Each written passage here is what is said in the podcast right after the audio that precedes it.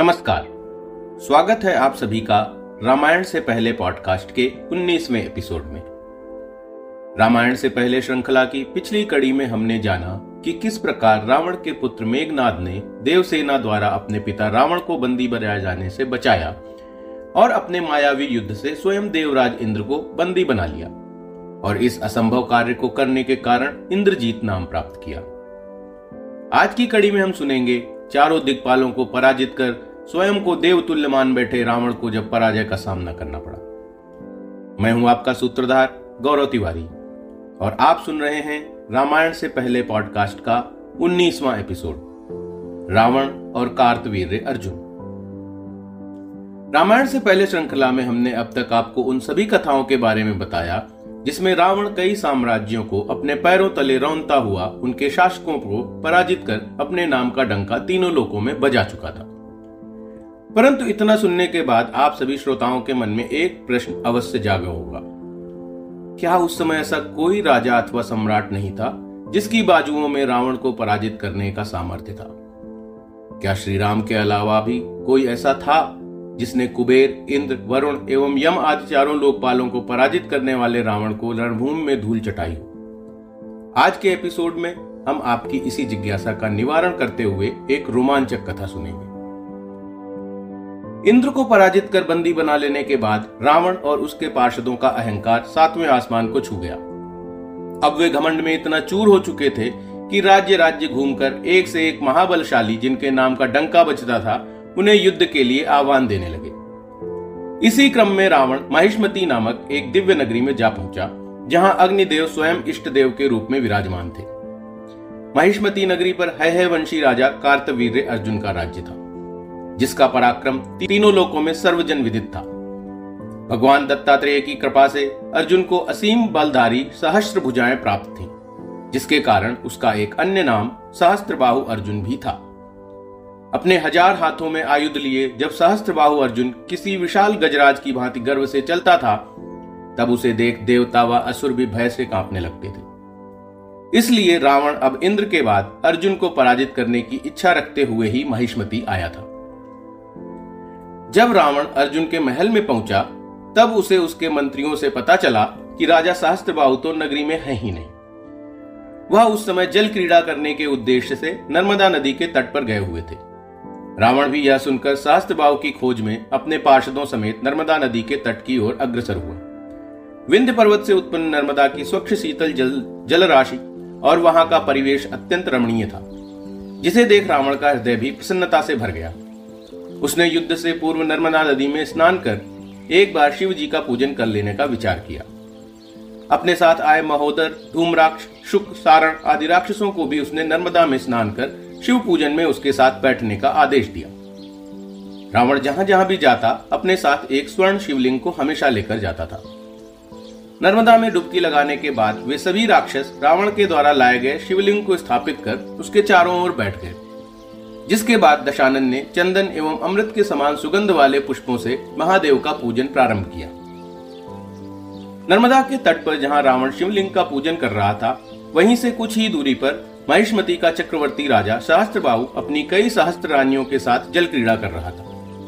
उसने अपने हज़ार बाजुओं के सहारे नर्मदा के जल को कुछ इस तरह बाँध रखा था कि वह नदी का जल स्तर लगातार बढ़ रहा था और एक समय के बाद नर्मदा विपरीत दिशा में बहने लगी।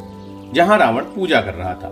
नर्मदा का जल वहाँ बाढ़ की तरह आ पहुँचा और उसके कई पुष्पहारों को अपने साथ बहा ले गया।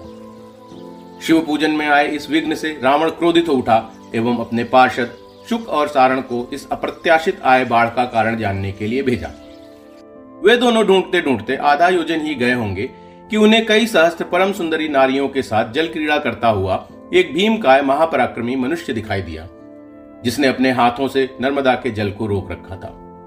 उसे देख शुक और सारण दर के मारे वहाँ से भाग निकले और रावण के पास आकर उसे सारा वृत्तांत सुनाया। जैसे ही रावण को पता चला कि उस ऐरावत से दिखने वाले पर पुरुष की सहस्त्र भुजाएँ हैं, उसे यकीन हो गया कि यह वही सहस्त्रबाहु अर्जुन है जिसके साथ युद्ध करने के लिए वह महिष्मती पधारा है। तभी रावण ने अपने खट को अपने हाथ में लिया और हुंकार भरता हुआ अपनी सेना को अर्जुन के ऊपर आक्रमण करने का आदेश दे दिया। जैसे ही रावण की सेना क्रीड़ा कर रहे अर्जुन के निकट पहुँची तब उसके अंगरक्षकों ने रावण को रोकना चाहा जिसके उत्तर में रावण के मंत्री प्रहस्त शुक एवं सारण ने क्षण भर में ही उन सभी का संहार कर डाला। तट पर हो रहे कोलाहल को सुनकर जब अर्जुन ने क्या हो रहा है उसका संज्ञान लेना चाहा, तब शेष बचा एक सेवक उसके पास भागता हुआ आया और रावण के कृत्यों का वर्णन करने लगा।